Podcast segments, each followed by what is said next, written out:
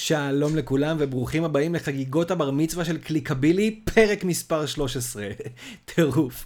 יש המון שיח סביב המונח קהילות בכל מה שקשור למדיה דיגיטלית. קהילות בפייסבוק, קהילות באינסטגרם, קהילות בטלגרם, וואטסאפ וכדומה. קהילה שמנוהלת כמו שצריך, הפכה להיות מקום שכיף לגולשים להיות בו, או אפילו ללקוחות מצד אחד, ומצד שני, אה, יכולה להיות אפיק שיווקי מדהים עבור עסקים.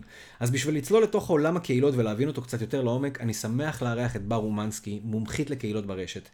בר מספרת לנו למה קהילה זה לא רק קבוצה בפייסבוק, איך בכלל לנהל אותה נכון, מה המקצוע הזה של ניהול קהילות דורש, ועוד טיפים ודברים שיעזרו לכם לבנות סביב הלקוחות או המותג שלכם קהילות חזקות. תהנו, תרשמו הערות, ואל תשכחו לשתף את הפרק. קבלו את בר אומנסקי. בר, מה שלומך? בסדר גמור, מה נשמע? מעולה, איזה כיף שאת כאן. סוף סוף. כן, ממש, הגיע הזמן. כן. בר, את uh, עושה באמת הרבה דברים, היית כתבת בוואלה, את uh, חיית סושיאל מדיה. כן, אני, אני הולך אחורה. אני מבינה. אני הולך אחורה.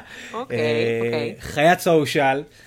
ו- ומנהלת קהילות, מפצחת קהילות, קהילות האקרית, איך שאת כל רוצה. כל השמות כן. הלא ברורים האלה, עם כל הבאזוורד המוגזמים. זהו, אז, אז, אז בואי תספרי לי רגע, את, תעשי קצת סדר, מה, מה בעצם את עושה, במה את מתמקדת היום? אוקיי, okay, אז באמת, כמו שאמרת, ניהול קהילות זה שיח כל כך טרנדי, שמצד אחד זה מגניב, שזה הופך להיות יותר ויותר נגיש, אבל מהצד השני יש הרבה הגדרות, ולא תמיד, אה, מה שנקרא, אין תמיד ז'רגון משותף. אז מה שאני עושה הוא דבר מאוד פשוט. אני היום מלווה ארגונים, עסקים, מוסדות בזירות שהן חברתיות, שזה יכול להיות עמותות ומפלגות, זה יכול להיות מוסדות חינוכיים, שזה מכללות, בתי ספר, מורים, מרכזי חדשנות, וכמובן כל מה שקשור למטרות מסחריות, עסקים גדולים, תאגידים, בבנייה של קהילות. עכשיו, לכל אחד ואחת מהמגזרים האלה יש מטרות משל עצמה, מתוך איזו הבנה שקהילה עוסקת בבנייה של מערכת יחסים שהיא הדדית בין לקוחות לארגון, מתנדבים לעמותה או כל וריאציה נוספת, ואני בעצם שם על תקן הבנאית, אני בונה מה שנקרא את התוכנית לאיך מקימים את הבית הזה, מה התכנים שקורים בתוך הקהילה, מה כדאי לדעת guidelines, איך מספרים סיפורים של קהילות, אז זה באמת תחום מאוד ספציפי, אבל הוא משתנה בהתאם למי שבעצם בא לפגוש אותי. בנקודה הזאת. טירוף. אז בואי באמת נצלול טיפה פנימה לתוך המושג הזה של, של ניהול קהילות. Mm-hmm. אם אנחנו רוצים להתמקד בפן השיווקי של הדברים, של עסקים קטנים, את יודעת, לא כאלה שיש להם תקציבי עתק ו, ויכולת לשרוף כספים ברשתות החברתיות, בגוגל, בקמפיינים ודברים כאלה, באמת המטרה שלהם זה לבנות איזושהי קהילה סביב המותג שלה. מאיפה מתחילים בכלל? פשוט נכנסים לפייסבוק, פותחים קבוצה ומתחילים לא, לצרף חברים? לא, just say no. No, אני ילדת 90's וזה משהו שלימדו אותי כזה בכל תוכנית אמריקאית שהיה בה מוסר השכל בסוף, just say no. Okay. זה המקום שבו דבר ראשון שמרימים אליי טלפון ואומרים לי, היי, אני רוצה לפתוח קהילה, יש לי עסק קטן, ואז אני אומרת להם, עזבו, בואו נסיים את זה כחברים, ואז הם שואלים אותי למה. זה מתחבר למה שאתה מדבר עליו. כן. מבחינתי, יש הבנה קודם כל שהיא תודעתית, לפני שפותחים קבוצה, פותחים וואטסאפ, פותחים ניוזלטר, שהיא קודם כל הבנה, בטח בעסק קטן, שאתה talking business, שמבחינתי זה אומר שאתה בכלל מוכן לתפוס את הלקוחות שלך כשותפים. עכשיו, צריך להבין, לא כל עסק תופס את הלקוחות שלו כשותפים. זה אפילו לא נגזרת של התחום, כי יש מוסכניקים שכל לקוח שלהם הוא בן משפחה במוסך, mm-hmm. וקהילה היא משהו ב-DNA שלהם, ויש כאילו יועצות ארגוניות שבינם לבין קהילה יש עולם ומלואו, אז זה לא באמת קשור ל... סוג של העסק, אלא למי שמנהל אותו, וההחלטה, האם אתה מוכן להכניס את הלקוחות שלך, את המתנדבים שלך, שותפים שלך, לתוך העשייה היומיומית. וזה אומר לקבל מהם פידבקים, וזה אומר לדעת להתפתח יחד איתם, וזה אומר לדעת לייצר מה שנקרא דואליות, שיש בה הדדיות, שאומרת שהיום כעסק קטן, אתה קודם כל צריך לייצר נאמנות. נכון. ונאמנות היא קודם כל ההחלטה של בעל או בעלת העסק, שהם בכלל רוצים lifetime partners, מה שנקרא, והם לא רוצים one stop shop של באת, קנית והלכת וזה מספיק להם. אז מבחינתי, זאת נקודת ההתחלה. אני רגע ארחיב ואגיד עוד משהו שנגעת לי פה בסופט ספוט. אני, מה שנקרא, נושאת את דגל המהפכה של אין מרחב אחד נכון לקהילה. אוקיי. Okay. קהילות לא חייבות לקרות בפייסבוק, הן לא חייבות לקרות בארבע שדות במקביל, לא תמיד בכלל יש להן ביטוי דיגיטלי. מה שחשוב זה לבחור מרחב שמשרת את המטרה. אם אנחנו יודעים לנמק למה צריך את המרחב הזה, שזה אומר בעל עסק קטן ישר חושב לפתוח קבוצה בפייסבוק, אולי הוא צריך לבדוק אם הקהל שלו בכלל בפייסבוק, אם הם בכלל מחפשים מערכת יחסים כמו שפייסבוק מנהל קהילות וקבוצות, או שאולי בכלל עדיף, אתה יודע, לעשות פנים אל פנים מיטאפים, ואולי לפתוח קבוצת וואטסאפ או ערוץ טלגרם, אז זה באמת משתנה בהתאם למטרה של הקהילה ולרצון של מנהל העסק בכלל לפתוח משהו שהוא הדדי ודו-כיווני. כן.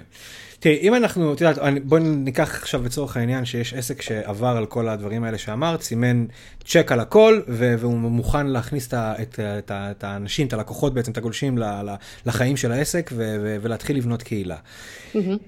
בוא נדבר קצת על ההבדלים באמת, על, על איך בונים קהילה בפייסבוק לעומת איך בונים קהילה באינסטגרם. זאת אומרת, קהילה בפייסבוק, את יודעת, אנחנו באמת יכולים לפתוח איזושהי קבוצה ו- ולהתחיל לצרף אנשים שיצטרפו גם בעצמם, ואז השיח, את יודעת, מן הסתם הוא פינג פונג, הגולשים מעלים שאלות, העסק יכול לענות וכו' וכו' וכו'. איך עושים את זה נגיד באינסטגרם, ש- שפה זה כמו יותר עמוד פייסבוק הזה, שזה קצת יותר חד-כיווני? זהו, אז אני חושבת שאינסטגרם, אחד הדברים המופלאים שבה, זה שהיא מקדשת את אחד הערכים שאני ממש מאמינה בהם בקהילה, וזה נושא של שפה. אוקיי. עכשיו, שפה באינסטגרם הרבה יותר vivid, היא הרבה יותר חיה וברורה, בגלל שהפלטפורמה היא פלטפורמה ויזואלית. Mm-hmm. אבל אם תחשוב על זה, גם בתוך קהילות בפייסבוק, הדבר הראשון שקובע אם קהילה היא ברת קיימא ויכולה, מה שנקרא, לזוז לאורך זמן, זה אם יש לה שפה שמייחדת את החברים והחברות שבה.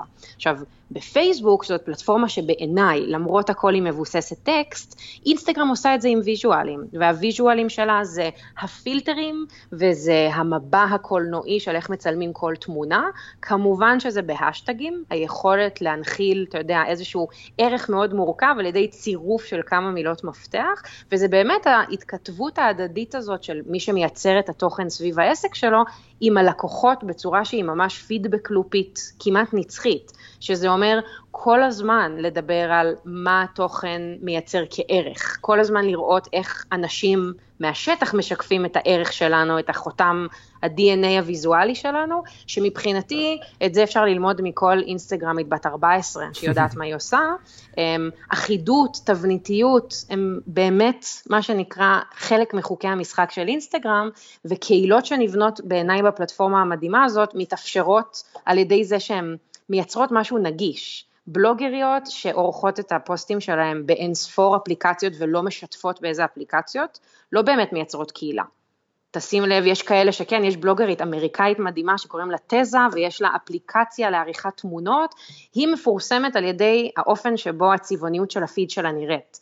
בגלל שהיא בונה קהילה והמטרה שלה לייצר רווחיות לאורך זמן, היא לא, מה שנקרא, לא מגלה להם מאיפה השמלה, כמו שהפרסומת המזעזעת האחרונה של קסטרו מציגה נשים במדיה, אלא היא אומרת, בואו, עשיתי אפליקציה עם העריכות פילטרים שלי, עד כדי כך ככה, אני מוכנה לשתף איתכם את הידע הוויזואלי של מה הופך אותי לבלוגרית מיוחדת. ובאמת בעיניי זה נמדד, זה לתת כלים, זה לא רק להראות מבע, אלא גם איך עורכים את זה, מה חשוב לדעת, איזה תכנים מעניינים. אה, אז מבחינתי זה גם, אתה יודע, העניין הזה של באמת לשתף, אפרופו בעל עסק שמגלה סודות. כן.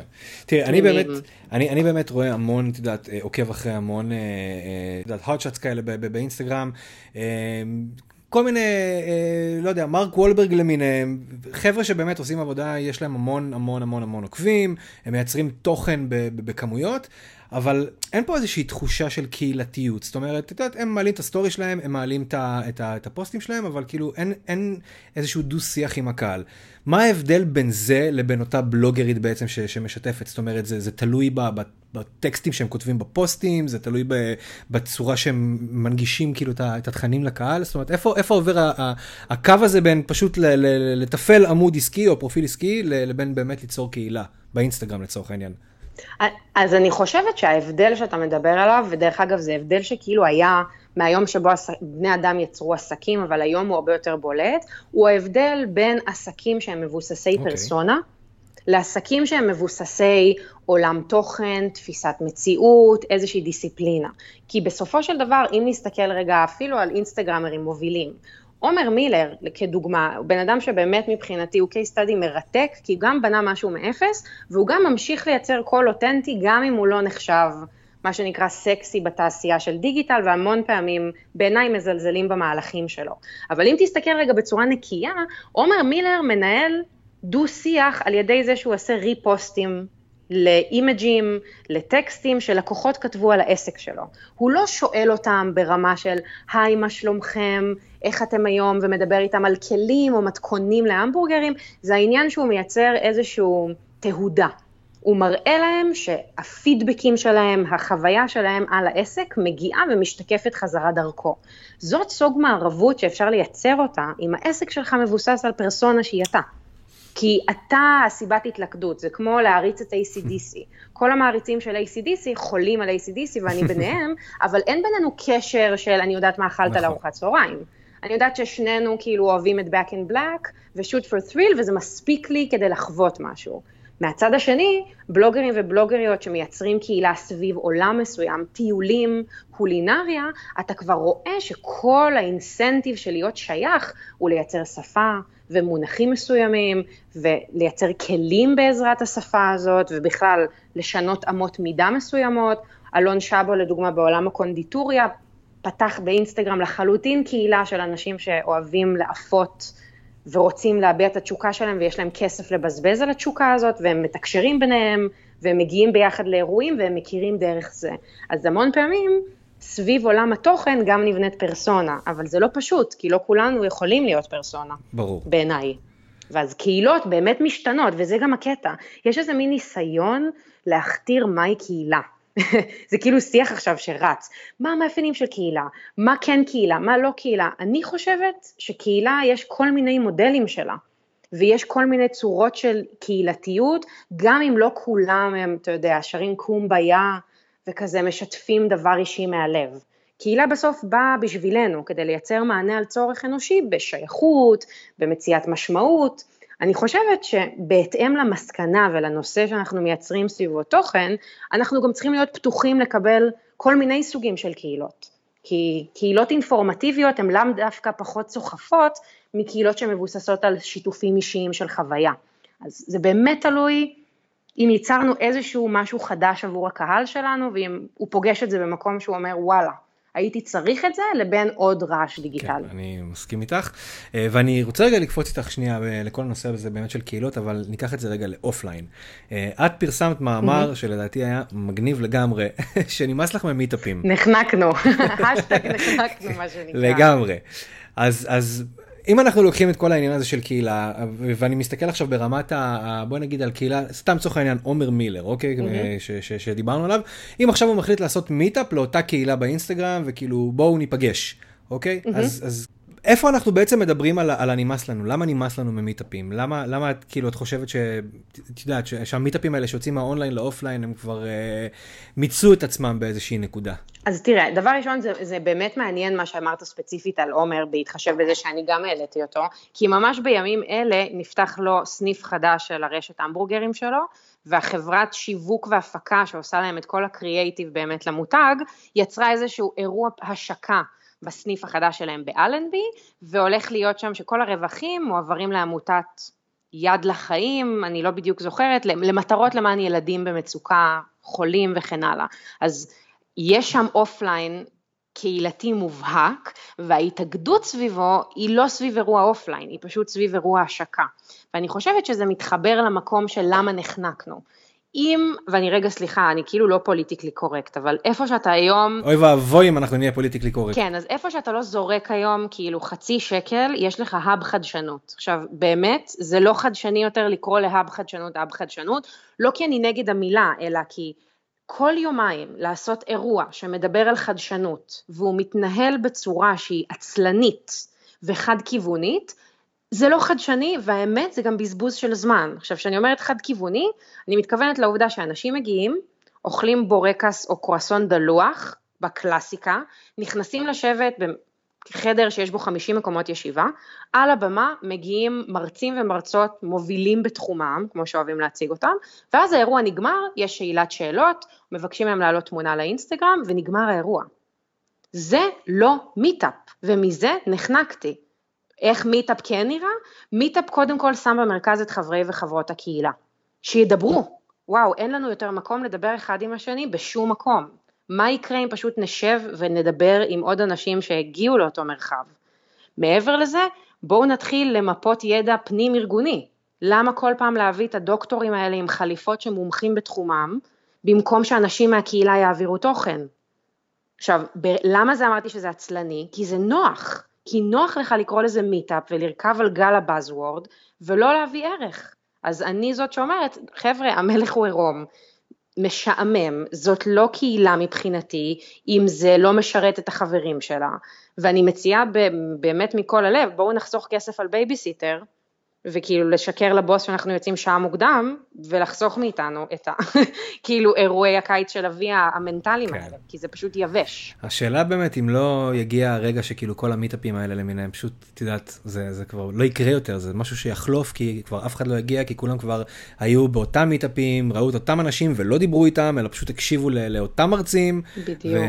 וכן, אני לגמרי מסכים איתך שזה משהו שהוא מתפספס לגמרי, זאת אומרת, אני ב vision שלי, אם אנחנו, כאילו, לעשות מיטאפ, אז בואו ש-80% או 70% מהזמן, אנשים פשוט ידברו אחד עם השני. זה, זה באמת המיטאפ, כאילו, לא צריך לבוא להרצאות. הרצאות יש, אפשר למצוא בלי סוף, אפשר לפתוח TED, אפשר לפתוח יוטיוב ולראות את אותן הרצאות בדיוק, וזה קצת, אה, קצת מיותר. תשמע, אני חושבת, אני מקווה שהשלב הזה יגיע. זה השלב הזה שהוא יגיע, שלא יהיו יותר מיטאפים בגוגל קמפוס או בהאבים של חדשנות, זה השלב שבו גם לא כל עסק יבוא ויגיד לי שהוא רוצה קהילה. זה תהיה דעיכתה של עוד אופנה או עוד טרנד, ואני מהראשונות שישמחו, כי מי שמגיע אליי, אתה יודע מה, אפילו לקוחות עסקיים, עסקים קטנים, אני עובדת לא רק עם תאגידים גדולים, אני גם עובדת עם עסקים של בן אדם אחד שעוסק בכל מקצוע שהוא חפץ בו, אבל יש לו איזשהו חזון להביא, זה עולה כסף.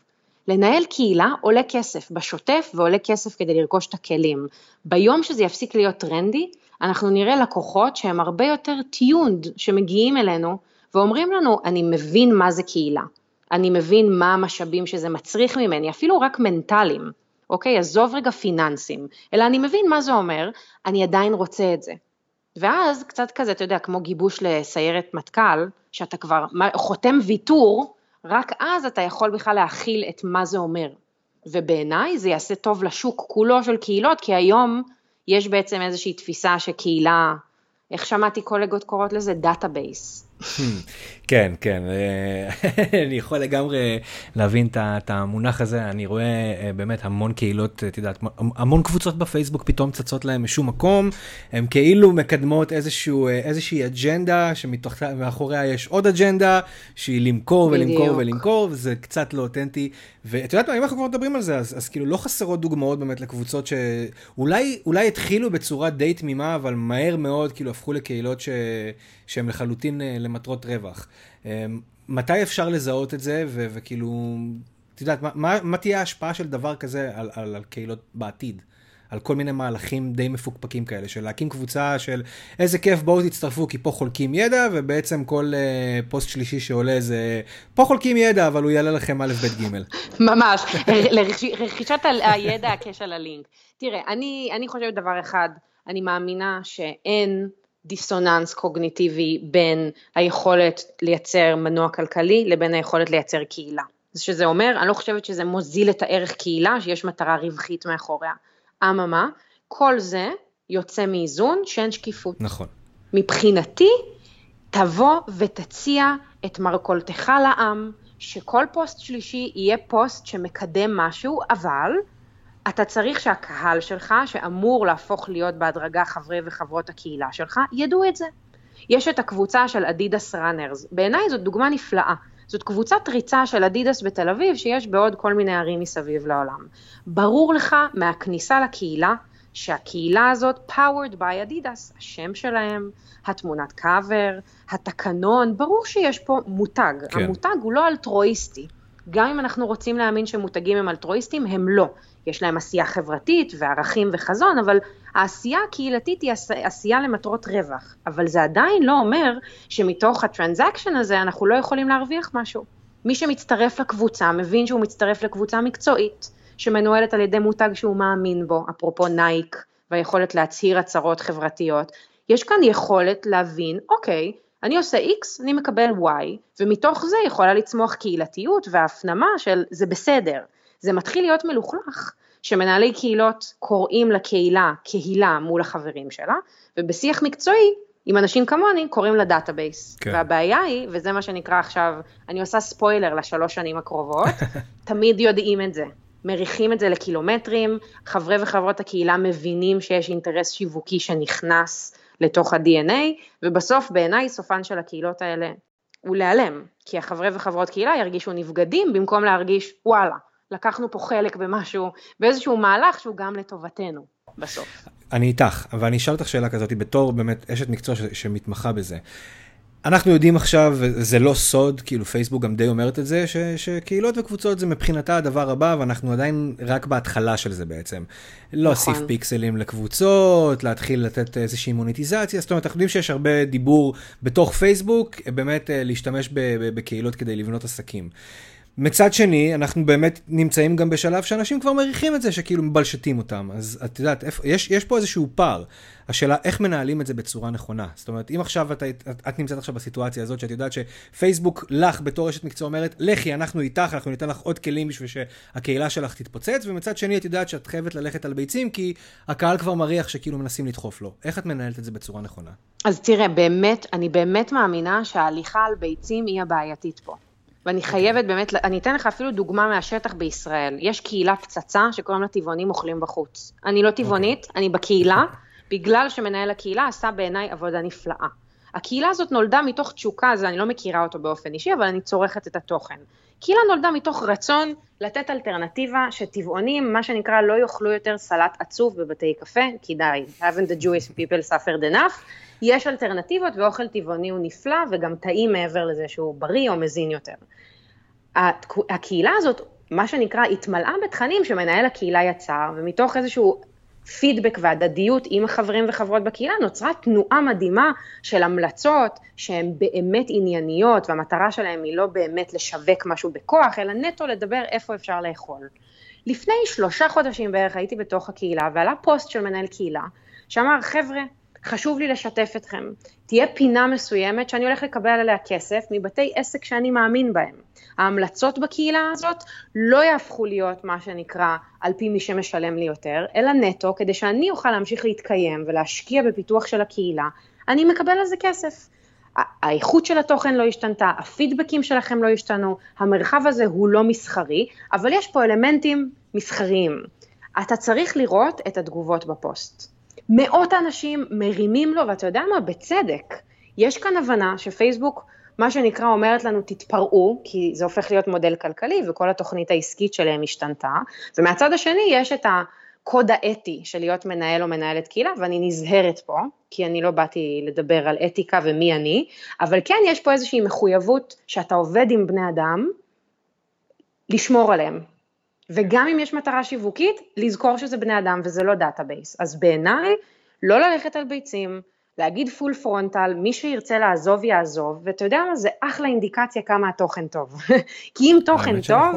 בן אדם יישאר, ויבין, סבבה, מי שכתב את התוכן, מגיע לו להתפרנס, כי ניהול קהילה זה מקצוע legit, מהצד השני, התוכן נפגע, הם יעזבו ברגליים, וזאת תהיה הוכחה שקהילות, מה שנקרא, מתרוקנות ומתמלאות בהתאם לאופי התכנים. אז אני, let the games begin מבחינתי.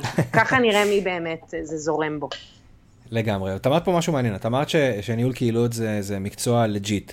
ו- ויש פער אדיר שאני רואה לא פעם בין מנהלי קהילות שכאילו אומרים, לנהל קהילה זה, זה עבודה, זה, זה משרה מלאה.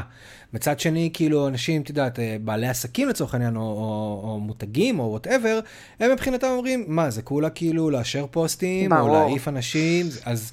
אז בואי תסבירי לנו פעם אחת ולתמיד, מה זה בעצם אומר לנהל קהילה, מה זה התפקיד הזה, למה זה צורך כל כך הרבה זמן, כאילו, למה, את יודעת, למה זה לא משהו שאפשר לעשות אותו על הדרך? תראה, אז דבר ראשון, אני, אני אפתח במה שנקרא בשורה מרגיעה, ניהול קהילה הוא גם אישור של בקשות חברות, ומה שנקרא הזנת תקנונים. זה, זה כלול, זה חלק מזה, אני לא שמה את ניהול קהילה באיזה משהו רוחני, שאין לו שום, מה שנקרא, יישום יומיומי. אבל הסיבה שזה מורכב, היא כי להיות מנהל קהילה, מבחינתי, זה להיות קצת שירות לקוחות, קצת פסיכולוג, קצת עובד סוציאלי, קצת סטורי טלר, קצת מנקה רחובות, קצת מעצב פנים, באמת, קצת גנן בגנון של ילדים בכיתה ב', כי אתה מתעסק עם בני אדם במדיום שהוא דיגיטלי. זה כבר Clash of the Clans, כבר יש לך פה עולמות תוכן שעסוקים ביצירה של תוכן, בהפצה שלו, בעיצוב שלו, כי יש נראות דיגיטלית לכל תוכן שאתה מייצר. זה כבר מדבר על יכולת לנהל תהליכים בין אישיים. כבר יש לך אנשים אמיתיים, מה שאומר שאתה תצטרך מדי פעם לענות לטלפונים, לשלוח הודעות, יש לך את כל סוגיית האופליין, שרגע אנחנו לא יוצאים נגדה, אבל אומרים מה שנקרא לבחור אותה בקפידה, זה כבר מדבר על עולמות של הפקת אירועים, ניהול תוכן, יצירת קשר עם אנשים מתוך הקבוצה, אנשים מחוצה לה, לוגיסטיקה, יש כאן באמת איזושהי אה, הבנה שמדובר במכלול של מיומנויות, שכדי ליישם אותם אתה לא יכול לעבוד ארבע שעות בשבוע ביום רביעי, זה לא קורה בתפקיד הזה. כן. אז מבחינתי זה מקצוע שמביא לתוכו הרבה מאוד עולמות אחרים, וזה העניין של לבנות קצת את, את המתודולוגיה, לא כדי מה שנקרא לנעול את התחום ושאף אחד לא יוכל להשפיע עליו, זה לא פסיכולוגיה, אבל מהצד השני כן צריך להבין שלנהל קהילה זה לא להעלות שלושה פוסטים בשבוע, כי יש לי גאנט, ואני שולחת שלוש הודעות לשלושה אנשים שאוהבים אותי מהקהילה, ואומרת להם, בחייאת מאמי, תעלה פוסט, אין תנועה, ואז הוא יגיד, מה אתם חושבים, דונו. כאילו, אתה מבין? זה תמונה חיוורת, אבל זה קורה בכל תחום, זה לא קורה בבנייה של קמפיינים. קורה. שאנשים אומרים, אה, יש לי גוגל Ads Manager או פייסבוק Ads Manager, אז אני יכול להריץ קמפיין. לא, דוד, אתה לא. נכון. אתה יודע בכלל לקרוא את הנתונים, אתה יודע שאם מדד עולה זה לאו דווקא cool. כאילו, לא תמיד עלייה במדד הוא טוב, לפעמים המדד מעיד על זה שהיה מלא תלונות וכניסות לבלוג כי כתבת משהו סופר גזעני. אז צריך לדעת להכיר את התחום שלך, וזה אומר להיות מחויב ולא לעבוד, אה, אתה יודע, שעה ביום ספציפי, זה תמיד מטריף אותי. עבודה של ניהול קהילה, אי אפשר לתחום את זה לשעות במשרד. זה יכול להיות חמש שעות שבועיות והן מחולקות לכל יום ויומו. אין יום שאני לא נכנסת לקהילות שאני מובילה. מן הסתם. אז זה כזה, כן, זה כזה גנון קצת. כן, קצת הרבה. אה, וזה משהו שבאמת, שמחבר אותי לדבר הבא. אני חושב שזה אולי ההולי גרייל של, של מנהלי קהילות, או, או של כל מי שבעצם פותח קהילה, זה הדרך אה, אה, להגיע למצב שהוא לא צריך לשלוח לשלושה חברים שלו, יאללה נכון. אחי, תעלה פה איזשהו פוסט. איך מניעים את הקהילה ש, שתנוע לבד? זאת אומרת, בן אדם עכשיו יפתח קבוצה, אז בהתחלה הוא יעמיס בתוכן בעצמו, ומה הלאה? זאת אומרת, איך, איך, הוא, איך אפשר, איך מנהל קהילה יכול להגיע למצב שהוא יכול לשבת, את יודעת, אני פותח מירכאות, רגל על רגל, ולתת לקהילה להתנהל אה, אה, בעצמה? אוקיי, okay, אז sorry, אני כאילו על תקן ה Debbie Downer היום, אבל זה לא יקרה בחיים, ואם זה יקרה, אז קהילה הפכה ל database, אבל אני לא חושבת שניהול קהילה הוא כל הזמן על דרגת הסיזיפיות האינסופית.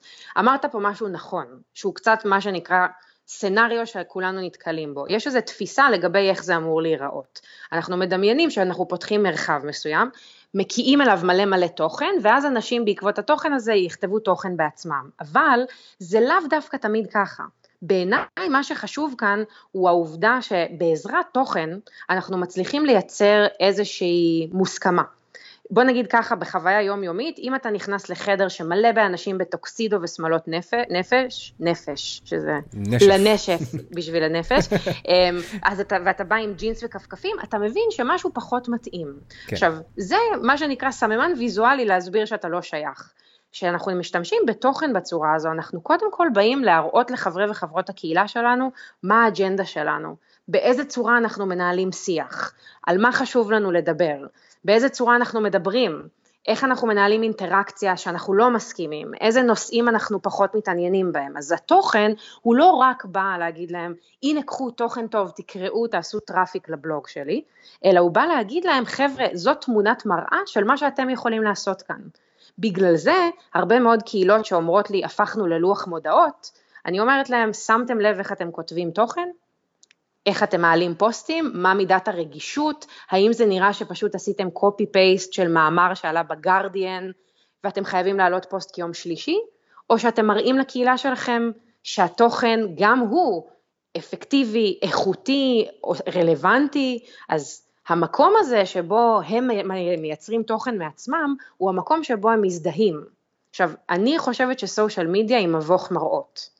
אנחנו כאילו הולכים והכל נראה כמו השתקפות שלנו. אין באמת מקום לרב תרבותיות, ראינו את זה בבחירות האחרונות לארצות הברית וגם כאן בישראל, כולם היו בהלם שהתוצאה לא הייתה כמו הפיד שלהם. כאילו איך הילרי לא זכתה? כל כן, השמאלנים, איך היא לא זכתה? כי אתה לא הוצאת את הראש מהפייסבוק, אבל המקום הזה שבו בקהילה אנחנו כן יכולים להיחשף לסוגים שונים של תוכן, בעיניי הוא מה שמאפשר לחברים וחברות בקהילה להגיד, אוקיי, יש מצב שיש לי כאן מקום, ויש מצב שאני יכול לכתוב משהו בלי לקבל אין ספור ביקורות שליליות.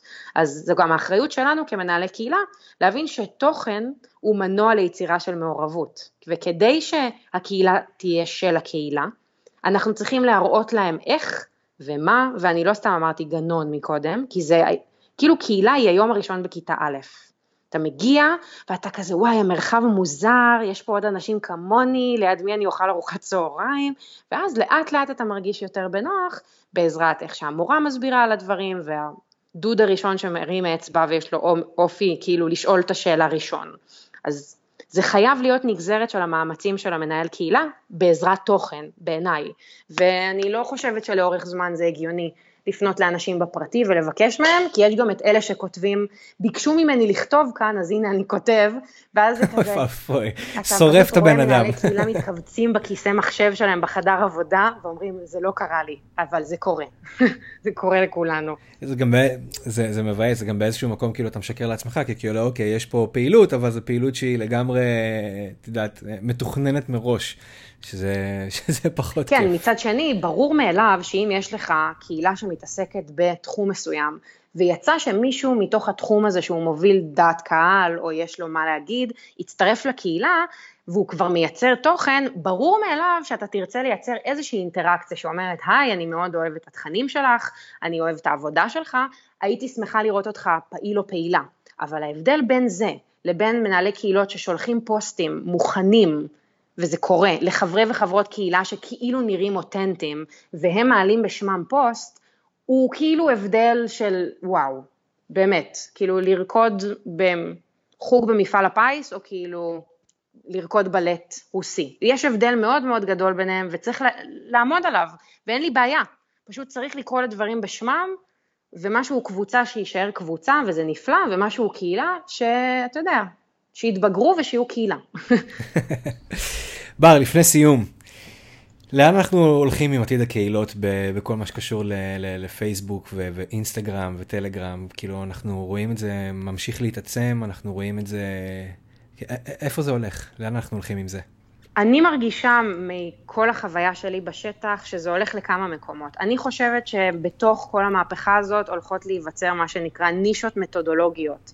אוקיי. Okay. מהניסיון שלי, קהילות בתחום החינוך נראות ומתנהגות אחרת לחלוטין מקהילות בתחום הסטארט-אפים, בתחום המסחרי עסקים קטנים או תאגידים. אז אני חושבת שבאמת הולך להיות DNA ייחודי לכל מה שנקרא דיסציפלינה, שבעיניי הבשורה שאני אשמח ככה להמשיך לקדם ולראות אותה בשטח, זה העובדה של אין, אין מרחב אחד שנכון. יש קהילות שהן מבוססות ניוזלטר. כן. וזה בסדר גמור, ואני חושבת שזה נפלא שאנחנו מבינים שאנחנו לא באנו לעשות עכשיו איזה מיסוי על המושג הזה, ואני מקווה שהוא מה שנקרא יהפוך להיות יותר ויותר נגיש לכמה שיותר אנשים, למרות שזה מקצוע, ואז יהיה לנו התפתחות של תתי זרמים בניהול קהילות, שזה תמיד מעיד על עושר ועושה יותר טוב בעיניי, כי ככל שיש לך יותר אופציות, ככה אתה בעצם מבטא יותר נקודות מבט, שתכלס בזה קהילה עוסקת, וזה בעיניי המנוע שהיא באמת מנסה לייצר, להביא פרספקטיבות, שאתה לא מדמיין מה הלקוח שלך רוצה, אתה אשכרה רואה את זה, גם אם זה לא נעים. אז בעיניי זה נישתיות ופתיחה של מרחבים, כאילו פייסבוק תצטרך להתמודד עם העובדה שוואטסאפ וטלגרם וגם בלוגים הולכים לתוך המקום הזה והיא תצטרך לספק קצת מעבר לאנליטיקס יותר מעמיקים בעיניי כדי שזה ימשיך להצדיק את עצמו. ואני גם ככה פותחת סוגריים, יש לא מעט סטארט-אפים היום שמתחילים לייצר אפליקציות, גם ווב וגם סמארטפון, שבאות לתת פתרון לכל ה database של ניהול ושימור ידע בקהילה, שהיום פייסבוק לא נותנת לנו. אז בעיניי זה נושא שיותר ויותר אנשים יתחילו לדבר על איך שומרים את כל ההון של התוכן שצברנו ומנגישים אותו לקהילה, והשלב הבא הוא איך קהילות מסביבנו מתחילות לשתף את הדאטאבייסים שלהם שנולדו מתוך הקהילה של ידע, כדי לבנות משהו רחב יותר שהוא באמת sustainable. אז אני מקווה שלשם זה הולך. כן, השאלה, שאלה אחרונה, קהילות יחליפו עמודים עסקיים לטעמך? לא, לא, לא, לא, לא, לא, לא, לא, זה כמעט סימפוניית הלא שלי. אה, אני, אני לא חושבת שזו לא אותה מטרה בכלל. כאילו, עמוד עסקי הוא גם פלטפורמה שיכולה לשמש כאיזושהי בסיס לקהילה, רמת המעורבות שם היא הרבה יותר נמוכה, זה ברור, אבל מבחינתי דף עסקי הוא כאילו מגפון. הוא מגפון שבא להגיד, היי, hey, שומעים, יש לי קהילה שעושה דברים מדהימים ב-XYZ, לקהל שהוא לאו דווקא חבר ראשוני בקהילה, אבל מתעניין בעשייה שלה. תנועת המיטו לדוגמה, גם רלוונטית לגברים. מן הסתם. זה שהמאבק התחיל מתוך, תתפלא כמה זה לא מן הסתם, אבל זה שהמאבק התחיל מתוך קבוצת נישה בתוך שיח שהוא פמיניסטי, לא אומר שההשלכות של התנועה לא רלוונטיות להרבה מאוד קהלים אחרים, אז הקול הקורא הזה, הכרוז, ההפך, אסור לוותר עליו. אני מניחה שאולי הקמפיינים והעלויות יצטרכו להצטמצם, כי היום אנשים יתחילו אולי להחזיק גם קבוצה וגם דף עסקי, אז הם לא יוכלו להוציא את התקציבים שהם הוציאו בעבר רק על דפים עסקיים. בעיניי זה גם טוב. אפשר לעבוד עם אורגני. אם הוא בנוי כמו שצריך. אם עושים עבודה טובה. בדיוק, הנה, ראית, זה, זה סיום שהוא מושלם. לגמרי. בר, היה לי מעשיר מאוד. תודה, היה לי כיף מאוד לדבר איתך, אני עוקבת אחרי הפודקאסט וזה כיף להתארח. ואני שמח באמת שהיית כאן, אני למדתי הרבה, אני מקווה שגם מי שיקשיב לנו יוכל לקחת את הדברים וליישם, ואם אנשים כאילו רוצים לפתוח קהילה, אז שידעו שזה באמת לא, לא מסתכם רק בלפתוח קהילה ולהתחיל לצרף חברים, זאת אשכרה עבודה ש, שצריך להשקיע בה, פשוט זה לא, צריך לתכנן, צריך לבנות תוכן, צריך להניע אנשים באמת ליזום בעצמם, ולא רק לשלוח להם פוסטים מוכנים. ממש. וזה מסע, זה הכי חשוב. הדבר שלי רק הכי חשוב לסיים איתו, זה מסע, זה לא קמפיין. זה לא בום טראח תוצאות, הצטרפו 400 סלמטק. זה כאילו להיות הורה. זה הכי קרוב ללהיות הורה. מדהים. אז תודה רבה, בר, המון המון תודה. תודה רבה, יואל. איזה תענוג של פרק, ותודה רבה לבר. Uh, זהו חברים, עד כאן, קליקבילי להפעם, מוזמנים לעקוב אחרי הפודקאסט ולעשות subscribe, זה גם ב iTunes וגם ב Spotify וגם ב Stitcher. כנסו לפייסבוק, יואל דורון, מדיה דיגיטלית, תעשו לייק לעמוד, לא יודע, המון פרקים, מדריכים, מאמרים וכל מה שקשור במדיה דיגיטלית ושיווק במדיה דיגיטלית. ואל תשכחו לעשות גם הרשמה לערוץ ביוטיוב. עד לפעם הבאה, ביי.